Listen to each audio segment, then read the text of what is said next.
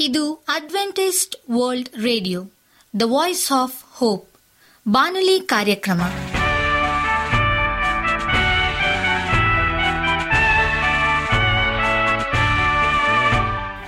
ನಮಸ್ಕಾರ ಪ್ರೀತಿಯ ಕೇಳುಗರೆ, ನಾನು ನಿಮ್ಮ ಆಕಾಂಕ್ಷ ಪಾಲ್. ನಮ್ಮ ನಿಲಯದ ಕನ್ನಡ ಕಾರ್ಯಕ್ರಮಕ್ಕೆ ತಮ್ಮೆಲ್ಲರಿಗೂ ಆತ್ಮೀಯ ಸುಸ್ವಾಗತ. ಮುಂದಿನ ಮೂವತ್ತು ನಿಮಿಷಗಳಲ್ಲಿ ಸುಮಧುರ ಹಾಡುಗಳು ಹಾಗೂ ದೇವರ ವಾಕ್ಯವನ್ನು ಕೇಳೋಣ. ಈ ಕಾರ್ಯಕ್ರಮವು ನಿಮಗೆ ಸಂತೋಷ ತರಲೆಂದು ದೇವರಲ್ಲಿ ಪ್ರಾರ್ಥಿಸುತ್ತೇವೆ. ಈ ಕಾರ್ಯಕ್ರಮದ ಪ್ರಾರಂಭದಲ್ಲಿ ಸುಮಧುರ ಗೀತೆಯನ್ನು ಆಲಿಸೋಣ.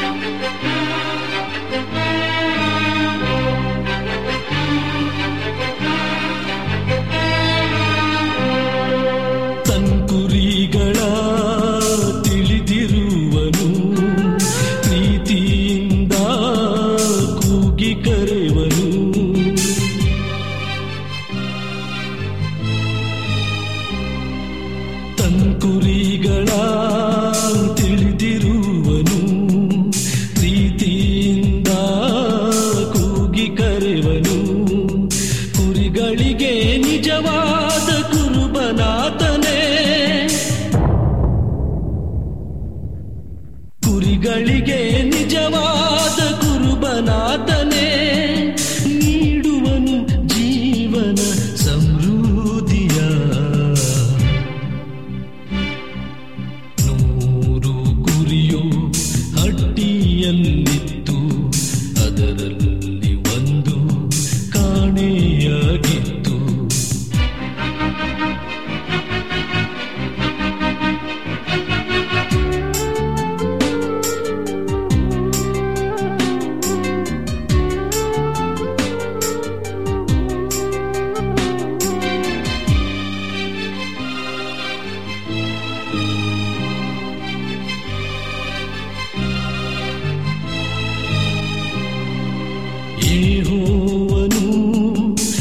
get.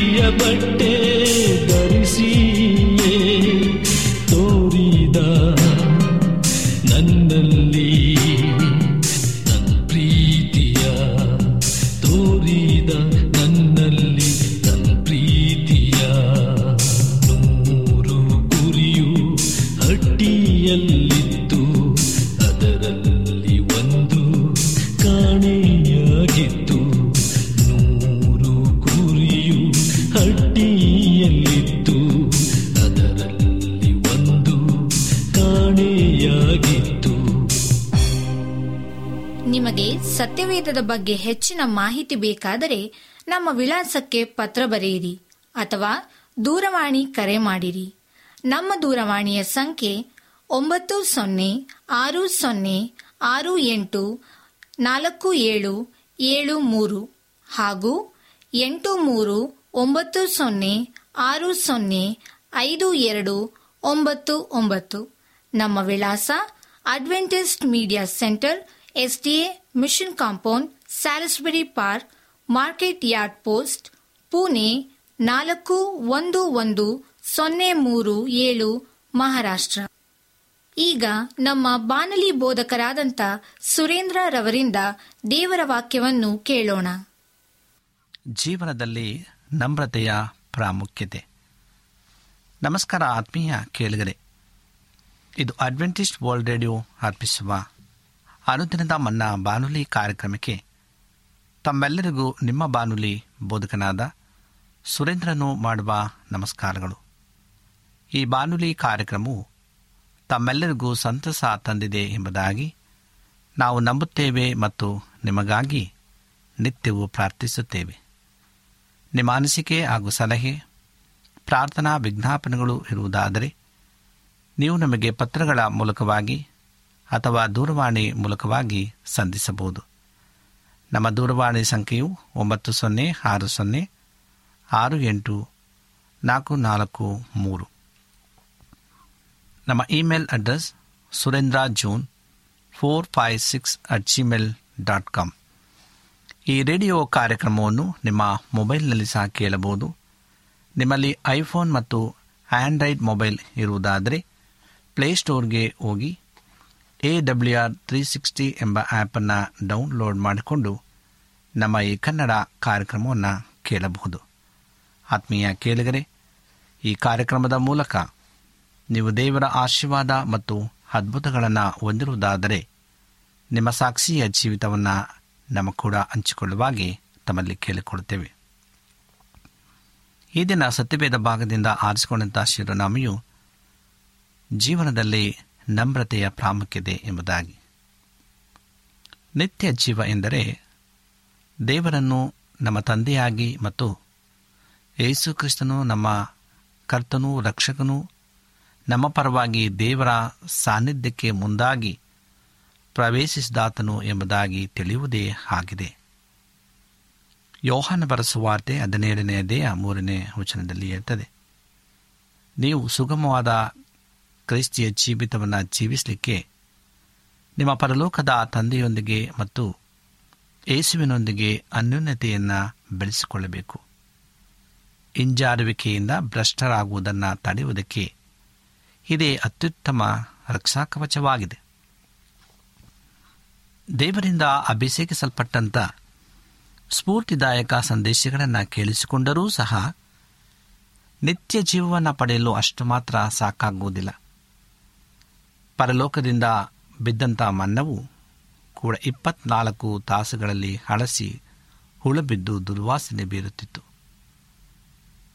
ಇದರ ವಿಚಾರವಾಗಿ ವಿಮೋಚನ ಕಂಡ ಹದಿನಾರನೇದೇ ಇಪ್ಪತ್ತನೇ ವರ್ಷದಿಂದ ಹೇಳುತ್ತದೆ. ಕೇವಲ ಇಪ್ಪತ್ನಾಲ್ಕು ಗಂಟೆಗಳಲ್ಲಿ ನಿಮ್ಮ ಕ್ರೈಸ್ತಿಯ ಜೀವಿತವು ಸಹ ತಾಜಾತನವನ್ನು ಸುಲಭವಾಗಿ ಕಳೆದುಕೊಂಡು ಹಳೆಯದಾಗಬಹುದು.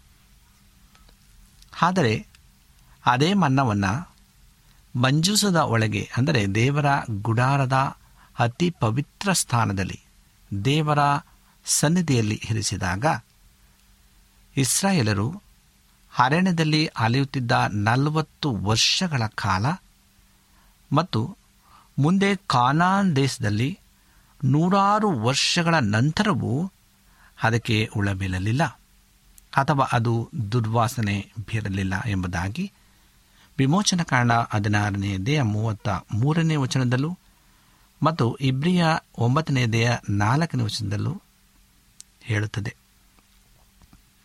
ದೇವರ ಸಾನ್ನಿಧ್ಯದ ಈ ಪ್ರಭಾವವು ನಮ್ಮ ಜೀವನದಲ್ಲಿ ಪ್ರತಿಯೊಂದು ಸಂಗತಿಯನ್ನು ತಾಜಾ ಸ್ಥಿತಿಯಲ್ಲಿ ಇರಿಸುತ್ತದೆ.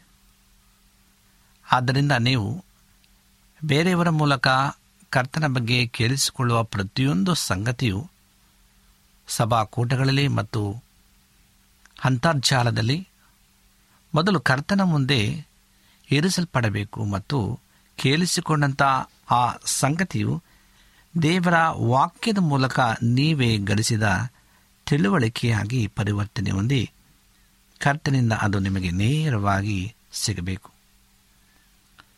ಮತ್ತಾಯನ ಬರೆಸುವಾರ್ತೆ ಹನ್ನೊಂದನೇ ದೇಹ ಇಪ್ಪತ್ತ ಏಳು ಮತ್ತು ಇಪ್ಪತ್ತೊಂಬತ್ತರಲ್ಲಿ ಯೇಸುವು ನಮಗೆ ತಿಳಿಸುವಂತೆ, ತಂದೆಯಾದ ದೇವರನ್ನು ಯೇಸುವು ನಮಗೆ ಪ್ರಕಟಿಸಿದ ಹೊರತು ನಾವು ತಂದೆಯನ್ನು ತಿಳುಕೊಳ್ಳಲಾರೆವು. ಆ ಪ್ರಕಟಣೆಯನ್ನು ಪಡೆಯಲು ನಾವು ಯೇಸುವಿನ ಬಳಿಗೆ ಹೋಗಿ ನೊಗವನ್ನು ಅಂದರೆ ನಮ್ಮ ಸಿಲಿಬೆಯನ್ನು ನಮ್ಮ ಮೇಲೆ ತೆಗೆದುಕೊಳ್ಳುವಂತೆ ಮತ್ತು ಆತನಿಂದ ವಿನಯಶೀಲತೆಯನ್ನು ಅಥವಾ ಸಾತ್ವಿಕತ್ವ ಮತ್ತು ದೀನ ಮನಸ್ಸನ್ನು ಕಲಿತುಕೊಳ್ಳುವಂತೆ ಏಸು ನಮ್ಮನ್ನು ಆಹ್ವಾನಿಸ್ತಾನೆ. ಈ ಮೇಲಿನ ಮೂರು ವಚನಗಳನ್ನು ಒಟ್ಟಾಗಿ ನೀವು ಓದಿರಿ. ನಾವು ಕೇವಲ ಎರಡು ವಿಷಯಗಳನ್ನು ಮಾತ್ರ ತನ್ನಿಂದ ಕಲಿತುಕೊಳ್ಳಬೇಕೆಂದು ಯೇಸು ನಮಗೆ ಹೇಳಿದ್ದಾರೆ. ಆದ್ದರಿಂದ ನೀವು ವಿಶೇಷವಾಗಿ ಈ ಎರಡು ಕ್ಷೇತ್ರಗಳಲ್ಲಿ ಯೇಸುವಿನ ಮಹಿಮೆಯನ್ನು ಕಾಣಲಿಕ್ಕಾಗಿ ದೇವರ ವಾಕ್ಯವನ್ನು ಪರಿಶೀಲಿಸಬೇಕು. ಮೊದಲನೇದು ಸಾತ್ವಿಕತ್ವ, ಅಂದರೆ ವಿನಯಶೀಲತೆ. ಯೇಸುವು ಯಾವಾಗಲೂ ಪರಿಸಾಯರ ವಿರುದ್ಧವಾಗಿ ಪಾಪಿಗಳ ಪಕ್ಷವನ್ನು ತೆಗೆದುಕೊಂಡರು ಎಂಬ ಅಂಶದಲ್ಲಿ ಅವರ ಸಾತ್ವಿಕತ್ವವು ಕಂಡುಬರುತ್ತದೆ. ನಾವು ಇದನ್ನು ವ್ಯಭಿಚಾರದಲ್ಲಿ ಸಿಕ್ಕಿಬಿದ್ದ ಮಹಿಳೆ ವಿಚಾರದಲ್ಲಿ ನೋಡ್ತೇವೆ. ಯೋಹಾನ ಎಂಟನೇ ದೇಹ ಒಂದರಿಂದ ಹನ್ನೆರಡನೇ ವಚನದಲ್ಲಿ.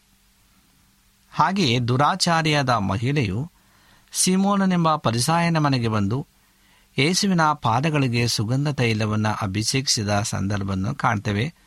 ಲೂಕ ಏಳನೇ ದೇಹ ಮೂವತ್ತ ಆರರಿಂದ ಐವತ್ತನೇ ವಚನ ತನಕ. ಎಲ್ಲಿಯವರೆಗೆ ಸಿಮೋನಿನಲ್ಲಿ ಆ ಪಾಪಿಯಾದ ಮಹಿಳೆಯ ಕುರಿತು ದೋಷಣೆಯ ಮನೋಭಾವ ಇರಲಿಲ್ಲವೋ, ಅಲ್ಲಿಯವರೆಗೆ ಏಸು ಏನೂ ಹೇಳಲಿಲ್ಲ.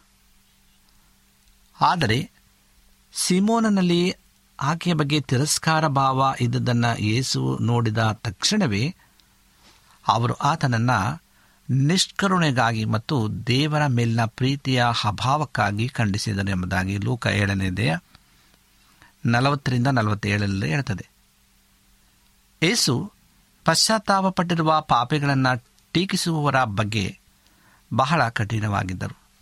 ಅವರು ಯಾವಾಗಲೂ ಸತ್ಯವೇದದ ಜ್ಞಾನಕ್ಕಾಗಿ ಹೆಮ್ಮೆ ಪಡುವ ಪರಿಸಾಯರ ವಿರುದ್ಧವಾಗಿ ಪಶ್ಚಾತ್ತಾಪ ಪಡುವ ಪಾಪಿಗಳ ಪಕ್ಷವನ್ನು ತೆಗೆದುಕೊಳ್ಳುತ್ತಾರೆ. ಇದು ನಮಗೆ ಬಹಳ ಸಮಾಧಾನವನ್ನು ಕೊಡುತ್ತದೆ. ನಾವು ಅವರಿಂದ ಈ ವಿನಯಶೀಲತೆಯನ್ನು ಕಲಿತುಕೊಳ್ಳಬೇಕು ಯೇಸುವಿನ ಸಾತ್ವಿಕತ್ವ ಎರಡನೇ ಲಕ್ಷಣ ತನಗೆ ಹಾನಿ ಮಾಡಿದವರನ್ನು ಕ್ಷಮಿಸುವುದರಲ್ಲಿ ಕಂಡುಬರುತ್ತದೆ. ಜನರು ಅವರನ್ನು ದೆವ್ವಗಳ ಒಡೆಯನೆಂದು ಕರೆದ ಸಂದರ್ಭದಲ್ಲಿ ಏಸು ಒಡನೆಯೇ ಅವರು ಶ್ರಮಿಸಲ್ಪಟ್ಟಿದ್ದಾರೆ ಎಂದು ಹೇಳ್ತಾರೆ. ಮತಾಯನ್ ಬರೆಸುವಾರ್ತೆ ಹನ್ನೆರಡನೇ ದೇಹ ಇಪ್ಪತ್ನಾಲ್ಕು ಮತ್ತು ಮೂವತ್ತ ಎರಡನೇ ವಚನದಲ್ಲಿ. ಜನರು ಅವರನ್ನು ಕೆಟ್ಟದ್ದಾಗಿ ನಡೆಸಿಕೊಂಡಾಗ ಏಸು ಪ್ರತಿಯಾಗಿ ಅವರನ್ನು ಬೆದರಿಸಲಿಲ್ಲ. ಅವರು ಬಾಯಿ ತೆರೆಯದೆ ಸುಮ್ಮನಿದ್ದರು ಎಂಬುದಾಗಿ ಒಂದು ಪೇತ್ರ ಎರಡು ಇಪ್ಪತ್ತ್ಮೂರರಲ್ಲಿ ಹೇಳ್ತದೆ. ನಾವು ಕಲಿಯಬೇಕಾದಂಥ ಯೇಸುವಿನ ವಿನಯಶೀಲತೆಯ ಎರಡನೇ ಅಂಶ ಇದಾಗಿದೆ ಪ್ರೇದೆ ಒಂದು ವೇಳೆ ಒಂದು ಹಲ್ಲಿ ಅಥವಾ ಒಂದು ಜಿರಳೆಯು ನಮ್ಮ ಮೈ ಮೇಲೆ ಬಿದ್ದಾಗ ನಾವು ತಕ್ಷಣವೇ ಅದನ್ನು ಕುಲುಕಿ ತೆಗೆಯುವ ಹಾಗೆ ನಾವು ಕಹಿತನ, ಸೇಡು, ದ್ವೇಷಭಾವ ಅಥವಾ ಕ್ಷಮಿಸದ ಆತ್ಮ ಇಂತಹ ಯೋಚನೆಗಳ ಸುಳಿವು ನಮ್ಮಲ್ಲಿ ಸಿಕ್ಕಿದೊಡನೆ ಅದನ್ನು ಕಿತ್ತು ಒಗೆಯಬೇಕು ಎರಡನೇದಾಗಿ ಧೀನತೆ. ಮತ್ತಾಯನ ಸುವಾರ್ತೆಯ ಮೊದಲನೇ ಆರು ವಚನಗಳಲ್ಲಿ ಯೇಸು ತಾನು ಹುಟ್ಟಿ ಬರುವುದಕ್ಕಾಗಿ ಆರಿಸಿಕೊಂಡ ಕುಟುಂಬಗಳ ವಂಶವೃಕ್ಷವನ್ನು ನೋಡುವಾಗ ನಾವು ಅವರ ದೀನತೆಯನ್ನು ಕಾಣಬೇಕು ಯಹುದರ ವಂಶಾವಳಿಗಳಲ್ಲಿ ಸಾಧಾರಣವಾಗಿ ಹೆಣ್ಣು ಮಕ್ಕಳ ಹೆಸರುಗಳು ನಮೂದಿಸಲ್ಪಡುವುದಿಲ್ಲ. ಆದರೆ ಇಲ್ಲಿ ನಾಲ್ಕು ಸ್ತ್ರೀಯರ ಹೆಸರುಗಳನ್ನು ಉಲ್ಲೇಖಿಸಲಾಗಿದೆ. ತಾಮರಳು, ರಾಹಬಳು, ರೂತಳು ಮತ್ತು ಬತ್ಸೆಬೆಯು. ಇವರಲ್ಲಿ ತಾಮರಳು ತನ್ನ ಮಾವನಾದ ಯಹೂದನೊಂದಿಗೆ ವ್ಯವಿಚಾರ ಮಾಡಿ ಒಂದು ಮಗುವನ್ನು ಹೆತ್ತಳು ಎಂಬುದಾಗಿ ಆದಿಕಾಂಡ ಮೂವತ್ತ ಎಂಟರಲ್ಲಿ ಹೇಳ್ತದೆ. ರಾಹಬಳು ಎರಿಕೋ ಪಟ್ಟಣದಲ್ಲಿ ಎಲ್ಲರಿಗೆ ಪರಿಚಿತಲಾಗಿದ್ದ ಸೂಳೆಯಾಗಿದ್ದಳು ಅಥವಾ ವ್ಯಭಿಚಾರಿಯಾಗಿದ್ದಳು ಎಂಬುದಾಗಿ ಯೌಶವ ಎರಡನೇ ಹೃದಯದಲ್ಲಿ ಹೇಳ್ತದೆ. ರೂತಳು ಮೊಹಾಬ್ ದೇಶಕ್ಕೆ ಸೇರಿದವಳಾಗಿದ್ದಳು. ಲೋಟನ ಮಗಳು ತನ್ನೊಂದಿಗೆ ಲೋಟನು ವ್ಯಭಿಚಾರ ಮಾಡುವಂತೆ ಕುತಂತ್ರ ಮಾಡಿ ಹುಟ್ಟಿಸಿದ ಮಗು ಮೊಹಾಬನು. ಆದಿಕಾಂಡ ಹತ್ತೊಂಬತ್ತನೇ ಹೃದಯದಲ್ಲಿ ಮೊಹಾಬ್ ಜನಾಂಗವು ಈತನ ಅನೀತಿಯ ಸಂತಾನವಾಗಿತ್ತು. ಬತ್ಸಬಿಯು ದಾವಿನೊಂದಿಗೆ ವ್ಯಭಿಚಾರ ಮಾಡಿದವಳಾಗಿದ್ದಳು. ಹೊಸ ಒಡಂಬಡಿಕೆಯ ಮೊದಲನೇ ಹೃದಯದಲ್ಲಿ ಈ ನಾಲ್ಕು ಮಹಿಳೆಯರ ಹೆಸರುಗಳನ್ನು ಇವರೆಲ್ಲರೂ ಒಂದಲ್ಲ ಒಂದು ರೀತಿಯಲ್ಲಿ ಲೈಂಗಿಕ ಪಾಪಕ್ಕೆ ಸಂಬಂಧಪಟ್ಟಿದ್ದಾರೆ. ಏಕೆ ಪ್ರಸ್ತಾಪಿಸಲಾಗಿದೆ? ಏಸು ಈ ಲೋಕಕ್ಕೆ ಬಂದದ್ದು ಪಾಪಿಗಳ ಜೊತೆಗೆ ಗುರುತಿಸಲ್ಪಡುವುದಕ್ಕೆ ಮತ್ತು ಅವರನ್ನು ರಕ್ಷಿಸಲಿಕ್ಕೆ ಎಂದು ತೋರಿಸುವ ಉದ್ದೇಶದಿಂದ. ಏಸುವಿನ ದೀನ ಮನಸ್ಸು ಅವರ ಲೋಕಕ್ಕೆ ಬಂದಾಗ ಆರಿಸಿಕೊಂಡ ಸಾಧಾರಣ ವೃತ್ತಿಯಲ್ಲಿ ಬಡಗೆಯ ವೃತ್ತಿ. ಮತ್ತು ಜೀವಿತದ ಉದ್ದಕ್ಕೂ ಅವರಲ್ಲಿದ್ದಂಥ ಆ ನೌಕರ ಮನೋಭಾವದಲ್ಲಿ ಕಂಡುಬರುತ್ತದೆ. ಒಬ್ಬ ಹಾಳಿನ ಪ್ರವೃತ್ತಿ ಯಾವುದೆಂದರೆ ಯಾವಾಗಲೂ ಎಚ್ಚರವಾಗಿದ್ದು ಇತರ ಅವಶ್ಯಕತೆಗಳನ್ನು ಗಮನಿಸುವುದು ಮತ್ತು ಅವುಗಳ ಗಮನಕ್ಕೆ ಬಂದೊಡನೆ ಅವುಗಳನ್ನು ಪೂರೈಸುವುದಕ್ಕೆ ತೊಡಗುವುದು. ಉದಾಹರಣೆಗೆ ಯೇಸು ಶಿಷ್ಯರ ಕಾಲಗಳನ್ನು ತೊಳೆದದ್ದು. ದೀನತೆಯ ಕುರಿತಾಗಿ ಇಲ್ಲಿ ನಾವು ನೋಡ್ತೇವೆ, ಒಬ್ಬ ವ್ಯಕ್ತಿ ಹೀಗೆ ಲೇಖಕರು ಬರೀತಾರೆ, ದೀನತೆಯು ಹೀಗೆ ತೋರಿಸಿಕೊಡಲಾಗುತ್ತದೆ, ತನ್ನನ್ನು ಶೂನ್ಯನೆಂದು ಪರಿಗಣಿಸಲು ಸಿದ್ಧನಾಗಿದ್ದು, ಆ ಮೂಲಕ ಎಲ್ಲದರಲ್ಲೂ ದೇವರಿಗೆ ಪ್ರಾಮುಖ್ಯತೆಯನ್ನು ಕೊಡುವುದು. ಏಸು ಇದರಲ್ಲಿ ಸಂತೋಷಿಸಿದರು. ನಾವು ಇದನ್ನು ಅವರಿಂದ ಕಲಿತುಕೊಳ್ಳಬೇಕು. ಆದ್ದರಿಂದ ಯಾವಾಗಲೂ ಏಸುವಿನ ನೊಗವನ್ನು ನಿನ್ನ ಕತ್ತಿನ ಮೇಲೆ ಇರಿಸಿಕೊಂಡು ಅವರಿಂದ ಸಾತ್ವಿಕತ್ವ ಮತ್ತು ದೀನ ಮನಸ್ಸನ್ನು ಕಲಿತುಕೊ. ಹೀಗೆ ಮಾಡಿದಾಗ ಅವರು ನಿನಗೆ ತಂದೆಯಾದ ದೇವರನ್ನು ಹೆಚ್ಚು ಹೆಚ್ಚು ಪ್ರಕಟಿಸ್ತಾರೆ. ನೀನು ಒಬ್ಬ ದೈವ ಭಕ್ತನಾಗುವ ನಿರ್ಧಾರವನ್ನು ಕೈಗೊಂಡರೆ, ಇನ್ನು ಮುಂದೆ ನಿನ್ನ ಜೀವನದ ಪ್ರತಿಯೊಂದು ಹೆಜ್ಜೆಯು ದೇವರಿಂದ ನಡೆಸಲ್ಪಡುತ್ತದೆ. ಜೀವನದಲ್ಲಿ ದೇವರನ್ನು ಗೌರವಿಸುವ ವ್ಯಕ್ತಿಯು ಅತ್ಯುತ್ತಮವಾದ ಫಲವನ್ನು ಹೊಂದುತ್ತಾನೆ. ಇಂತಹ ಭಾಗ್ಯವು ಒಬ್ಬ ಬುದ್ಧಿವಂತನಿಗೆ ಅಥವಾ ಐಶ್ವರ್ಯವಂತನಿಗೆ ಅಥವಾ ವಿಶಿಷ್ಟ ಪ್ರತಿಭಾಶಾಲಿಗೆ ಅಥವಾ ಅದೃಷ್ಟದಿಂದ ಜೀವನದಲ್ಲಿ ಯಶಸ್ಸುಗಳನ್ನು ಪಡೆದವನಿಗೆ ಸಿಗುವುದಿಲ್ಲ. ದೈವ ಭಕ್ತಿಯನ್ನು ಆಧರಿಸಿದ ಜೀವನದ ವಿಧಾನವನ್ನು ಆರಿಸಿಕೊಳ್ಳದಿದ್ದಾಗ ನಮ್ಮಲ್ಲಿ ಭವಿಷ್ಯತ್ತಿನ ಕುರಿತಾದ ಪ್ರತಿಯೊಂದು ಅನಿಶ್ಚಿತತೆ ಹಾಗೂ ಅಭದ್ರತೆಯು ತಲೆದೋರುತ್ತದೆ. ಹಾಗಾಗಿ ನೀನು ಎಲ್ಲ ವೇಳೆಯಲ್ಲಿ ದೇವರನ್ನು ಗೌರವಿಸುವ ನಿರ್ಧಾರವನ್ನು ಮಾಡು.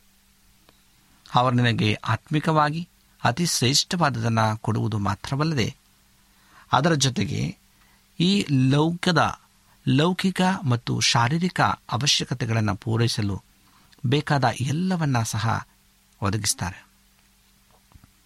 ಈ ಮಾತಿನ ಸತ್ಯವನ್ನು ನಾನು ಅನೇಕ ವರ್ಷಗಳಲ್ಲಿ ನಮ್ಮ ಜೀವನದಲ್ಲಿ ಅನುಭವಿಸಿದಲ್ಲಿ ನೋಡಿದ್ದೇವೆ. ದೇವರು ನನಗೆ ಪ್ರತಿಯೊಂದು ವಿಷಯದಲ್ಲಿ, ಪ್ರತಿಯೊಂದು ವಿದ್ಯಾಭ್ಯಾಸದಲ್ಲಿ ಸೂಕ್ತ ಉದ್ಯೋಗವನ್ನು ಆರಿಸಿಕೊಳ್ಳುವುದರಲ್ಲಿ ಮತ್ತು ವಿವಾಹ ಜೀವನದಲ್ಲಿ ಮಾರ್ಗದರ್ಶನ ಒದಗಿಸ್ತಾರೆ. ಇದಕ್ಕಾಗಿ ನೀನು ಈಗ ಮಾಡಬೇಕಾದ ಒಂದು ನಿರ್ಧಾರವೇನೆಂದರೆ, ಎಲ್ಲ ವಿಷಯಗಳಲ್ಲಿ ದೇವರನ್ನು ಗೌರವಿಸಿ, ಒಬ್ಬ ದೈವಿಕ ವ್ಯಕ್ತಿಯಾಗಿ ಜೀವಿಸಲು ನಿರ್ಧರಿಸುವುದು. ಇದಕ್ಕಾಗಿ ನೀನು ಚಿಕ್ಕ ಪುಟ್ಟ ವಿಷಯಗಳಲ್ಲಿ ನಿಷ್ಠೆಯಿಂದಿರಬೇಕು. ಎಂದಿಗೂ ನಿನಗೆ ಸೇರದ ಯಾವುದೇ ಸೊತ್ತನ್ನು ತೆಗೆದುಕೊಳ್ಳಬೇಡ. ಬೇರೊಬ್ಬ ವ್ಯಕ್ತಿಯಿಂದ, ಒಂದು ಮನೆಯಿಂದ, ಒಂದು ಕಾಲೇಜು ಅಥವಾ ಕಚೇರಿಯಿಂದ ಅಥವಾ ಬೇರೆಯಿಂದಲೋ ಕತಿ ಕಡಿಮೆ ಬೆಲೆ ಒಂದು ಲೇಖನಿ ಅಥವಾ ಬಳಪವನ್ನು ಕೂಡ ತೆಗೆದುಕೊಳ್ಳಬೇಡ.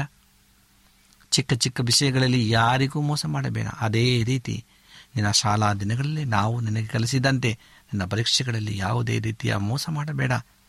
ಮೋಸದಿಂದ ಉತ್ತೀರ್ಣನಾಗುವುದಕ್ಕಿಂತ ಅನುತ್ತೀರ್ಣನಾಗುವುದು ಉತ್ತಮ. ಮೋಸದಿಂದ ಶ್ರೀಮಂತನಾಗುವುದಕ್ಕಿಂತ ಬಡವನಾಗಿರುವುದು ಮೇಲು. ನಿನ್ನ ಮನಸ್ಸನ್ನು ಕಲ್ಮಶಗೊಳಿಸುವ ವಿಷಯವನ್ನು ಓದುವುದು ಮತ್ತು ಅಂತಹ ಟಿ ವಿ ಕಾರ್ಯಕ್ರಮಗಳನ್ನು ನೋಡುವುದನ್ನು ನಿಲ್ಲಿಸು. ಎಲ್ಲ ವಿಷಯಗಳಲ್ಲಿ ನಿನ್ನ ಮನಸ್ಸಾಕ್ಷಿಯನ್ನು ನೂರಕ್ಕೆ ನೂರರಷ್ಟು ಶುದ್ಧವಾಗಿಟ್ಟುಕೋ ಎಲ್ಲ ಪೀಳಿಗೆಯಲ್ಲೂ ಈ ರೀತಿ ಜೀವಿಸುವವರು ತಮ್ಮ ಜೀವನದಲ್ಲಿ ಸಂಕಟದ ಸ್ಥಿತಿ, ಬಂದು ಬೆಲೆಗಳು ದುಬಾರಿಯಾದಾಗಲೂ ದೇವರಿಂದ ಅತ್ಯುತ್ತಮವಾದನ್ನು ಪಡೆಯುತ್ತಾರೆ. ಇದರ ಅರ್ಥ ನೀನು ಎಂದಿಗೂ ಬೀಳುವುದಿಲ್ಲ ಅಥವಾ ವಿಫಲನಾಗುವುದಿಲ್ಲ ಎಂದಲ್ಲ. ಆದರೆ ನೀನು ಪ್ರತಿ ಬಾರಿ ಪಾಪ ಮಾಡಿದಾಗ ಸೋಕಿಸಬೇಕು. ಯಾವುದೇ ವಿಷಯದಲ್ಲಿ, ಅಂದರೆ ಆತ್ಮೀಕ ವಿಷಯದಲ್ಲಿ ಅಥವಾ ವಿದ್ಯಾಭ್ಯಾಸಕ್ಕೆ ಸಂಬಂಧಪಟ್ಟ ವಿಷಯದಲ್ಲಿ. ನೀನು ಸಾವಿರ ಸಲ ಸೋತು ಹೋದರೂ ನೀನು ಬಿದ್ದಲ್ಲಿಂದ ಎದ್ದು ಮತ್ತೆ ಓಡಬೇಕು.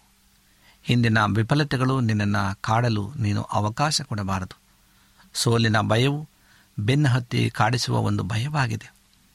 ಮತ್ತು ನೀನು ಅದನ್ನು ಕೆಡವಿ ಹಾಕಬೇಕು. ಇಂದಿನ ವಿಫಲತೆಗಳ ಯೋಜನೆಗಳು ಮನಸ್ಸಿಗೆ ಬಂದಾಗ ನೀನು ಮಾಡಬೇಕಾದದ್ದು ಏನೆಂದರೆ ದೃಢ ಸಂಕಲ್ಪದಿಂದ ಅಂತಹ ಪ್ರತಿಯೊಂದು ವಿಚಾರಗಳನ್ನು ತಿರಸ್ಕರಿಸಬೇಕು. ನೀನು ಇದನ್ನು ಶ್ರದ್ಧೆಯಿಂದ ಮಾಡಿದರೆ ಸ್ವಲ್ಪ ಸಮಯದ ನಂತರ ಅಂತಹ ಆಲೋಚನೆಗಳು ನಿನಗೆ ಬರುವುದು. ಅಪರೂಪವಾಗ್ತದೆ ಮತ್ತು ಕೊನೆಗೆ ಅವು ಸಂಪೂರ್ಣವಾಗಿ ನಿಂತು ಹೋಗ್ತವೆ. ಎರಡು ಕೋರಿಂದ ಹತ್ತು ಐದರಲ್ಲಿ ಇರ್ತದೆ ಎಲ್ಲ ಯೋಚನೆಗಳನ್ನು ಕ್ರಿಸ್ತನಿಗೆ ವಿಧೇಯವಾಗುವಂತೆ ಸೆರೆಯಿರುವುದು ಎಂಬ ಅರ್ಥ ಇದಾಗಿದೆ ಪ್ರೇರೆ ಇವತ್ತು ನಾವು ಅನೇಕ ರೀತಿಯಾದ ಗೊಂದಲಮಯವಂಥ ಜೀವಿತವನ್ನು ಜೀವಿಸ್ತಾ ಇದ್ದೇವೆ. ಆದರೆ ದೇವರು ನಮ್ಮೆಲ್ಲರಿಗೂ ಒಂದಲ್ಲ ಒಂದು ರೀತಿಯಿಂದ ಆಶೀರ್ವಾದವನ್ನು ಕೊಡ್ತಾನೆ. ನೀನು ನಂಬಿಕೆ ಇಲ್ಲದೆ ಒಂದು ಪೀಳಿಗೆ ನೀತಿವಂತನ ಜೀವನ ಚೆನ್ನಾಗಿ ಸಾಗುತ್ತದೆ ಮತ್ತು ದೇವರನ್ನು ಗೌರವಿಸುವವರನ್ನು ಅವರು ಗೌರವಿಸ್ತಾರೆ ಎಂಬ ಹೇಳಿಕೆಗೆ ಒಂದು ಜೀವಂತ ನಿದರ್ಶನವಾಗಬಹುದು. ನೀನು ಸ್ವಂತ ಬುದ್ಧಿಯಿಂದ ಮತ್ತು ಸಾಧನೆಗಳಿಂದ ಈ ಜಗತ್ತನ್ನು ಮೆಚ್ಚಿಸುವ ಬದಲು ಮೇಲೆ ಎಳೆದಂತಹ ಒಂದು ಜೀವಂತ ಸಾಕ್ಷಿಯಾಗಲು ಮನಸಾರೆ ಹಂಬಲಿಸು. ಇನ್ನೊಂದು ವಿಷಯ, ನಿನ್ನ ಜೀವನದಲ್ಲಿ ಹೊರಗಿನ ಚಟುವಟಿಕೆಗಳು ಅತಿ ಹೆಚ್ಚಿನ ಪ್ರಾಮುಖ್ಯತೆ ಪಡೆದು ನಿನಗೆ ಅವುಗಳು ವಿಗ್ರಹಗಳಾದಂತೆ ಎಚ್ಚರ ವಹಿಸು ದೇವರು ನಿನ್ನನ್ನು ಬಯಸುವುದು ಏನೆಂದರೆ ನಿನ್ನ ಹಿರಿ ಜೀವಿತ ಮೂಲಕ ನೀನು ಪಾಪದ ಮೇಲಿನ ಜಯವನ್ನು ಮತ್ತು ಶರೀರ ಭಾವದ ಮರಣವನ್ನು ಘೋಷಿಸಬೇಕು. ನಿನ್ನ ಜೀವನದಲ್ಲಿ ಇವೆಲ್ಲವನ್ನು ನೀನೇ ಯಥಾರ್ಥವಾಗಿ ಅನುಭವಿಸುವ ಮೂಲಕ ಒಂದು ಸಾಂಸಾರಿಕ ಉದ್ಯೋಗವನ್ನು ಮಾಡುತ್ತಾ ನಿನ್ನ ಸ್ವಂತ ಅವಶ್ಯಕತೆಗಳನ್ನು ಪೂರೈಸಿಕೊಂಡು ಅಪೋಸ್ತಲ ಪೌಲನು ಮಾಡಿದಂತೆ ಬೇರೆ ಯಾರನ್ನೂ ಅವಲ ಅವಲಂಬಿಸದೆ ನಿನ್ನ ಸ್ವಂತ ಖರ್ಚಿನಲ್ಲಿ ಕರ್ತನ ಸೇವೆಯನ್ನು ಸಹ ಮಾಡುತ್ತಾ ಕ್ರಿಸ್ತನ ದೇಹವಾದ ಸಭೆಯಲ್ಲಿ ದೇವರಿಂದ ನಿನಗಾಗಿ ನೇಮಿಸಲ್ಪಟ್ಟ ಸೇವಾ ಕಾರ್ಯವನ್ನು ಅದು ಎಂಥದ್ದೇ ಆಗಿರಲಿ ಮಾಡುತ್ತಿರುವುದು ಈ ಲೋಕದಲ್ಲಿ ಇದನ್ನೇ ನೋಡಬೇಕು ಮತ್ತು ನಿಮ್ಮೆಲ್ಲರಿಗಾಗಿ ನನ್ನ ಬಹಳ ದೊಡ್ಡ ಹಂಬಲವು ಇದೇ ಆಗಿದೆ. ಯಾರು ಸತತವಾಗಿ ದೇವರ ರಾಜ್ಯವನ್ನು ಮತ್ತು ಆತನ ನೀತಿಯನ್ನು ಮೊದಲು ಹುಡುಕಾಡುತ್ತಾರೋ, ಯೇಸು ಹಿಂದರಿಗೆ ಬರುವಾಗ ಅವರಿಗೆ ಮಾತ್ರ ಯಾವುದೇ ಪಶ್ಚಾತ್ತಾಪ ಇರುವುದಿಲ್ಲ ಎಂದು ನಮಗೆ ತಿಳಿದಿದೆ. ಹಾಗಾಗಿ ಪ್ರೇರೆ ನಾವು ಇಂದು ಕರ್ತನ ಬರಲು ಹತ್ತಿರವಾಗ್ತಿದೆ ಎಂಬುದನ್ನು ನಾವು ತಿಳಿದು ನಮ್ಮ ಜೀವನದಲ್ಲಿ ನಮ್ರತೆಗೆ ಪ್ರಾಮುಖ್ಯತೆಯನ್ನು ಕೊಡೋಣ. ದೇವರ ವಾಕ್ಯಗಳನ್ನು ಆಶೀರ್ವಾದ ಮಾಡಲಿ.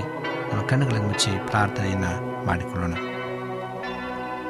ಭೂಮಿ ಆಕಾಶಗಳ ಒಡೆಯನೇ ಸರ್ವಸಕ್ತನೇ ಪರಿಶುದ್ಧನಾದಂಥ ದೇವರೇ, ನಿನಗೆ ಸ್ತೋತ್ರ. ನಿನ್ನ ಕೃಪೆ, ನಿನ್ನ ಕರುಣೆಗಾಗಿ ಸ್ತೋತ್ರ. ನೀನು ಕೊಟ್ಟಂಥ ಆಶೀರ್ವಾದಕ್ಕಾಗಿ ಸ್ತೋತ್ರ. ನಮ್ಮನ್ನು ಬಲಪಡಿಸುವ ನಮ್ರತೆಯನ್ನು ಕರ್ತನೆ ನಮ್ಮ ಜೀವಿತದಲ್ಲಿ ಅಳವಡಿಸಿಕೊಳ್ಳುವಂತೆ ನಿನ್ನ ಕೃಪೆ ಮಾಡಿಸುವ ಪ್ರಾರ್ಥನೆ ಕೇಳಿದಕ್ಕಾಗಿ ಸ್ತೋತ್ರ. ವಾಕ್ಯಗಳನ್ನು ಕೇಳುವಂಥ ಮತ್ತು ಪ್ರಾರ್ಥನೆಯಲ್ಲಿ ತಲೆಬಾಗಿರ್ತಕ್ಕಂಥ ಎಲ್ಲ ನಿನ್ನ ಭಕ್ತಾದಿಗಳನ್ನು ಆಶ್ರಯಿಸಿ, ನಿನ್ನ ಕೃಪೆಗೆ ತಕ್ಕಂತೆ ನಮ್ಮೆಲ್ಲರನ್ನ ನಡೆಸ್ತಾ ಬರಬೇಕೆಂಬುದಾಗಿ ಯೇಸು ಕ್ರಿಸ್ತರ ನಾಮದಲ್ಲಿ ಬೇಡಿಕೊಳ್ಳುತ್ತೇವೆ ತಂದೆಯೇ. ಆಮೇಲೆ ನಿಮಗೆ ಸತ್ಯವೇದದ ಬಗ್ಗೆ ಹೆಚ್ಚಿನ ಮಾಹಿತಿ ಬೇಕಾದರೆ ನಮ್ಮ ವಿಳಾಸಕ್ಕೆ ಪತ್ರ ಬರೆಯಿರಿ ಅಥವಾ ದೂರವಾಣಿ ಕರೆ ಮಾಡಿರಿ.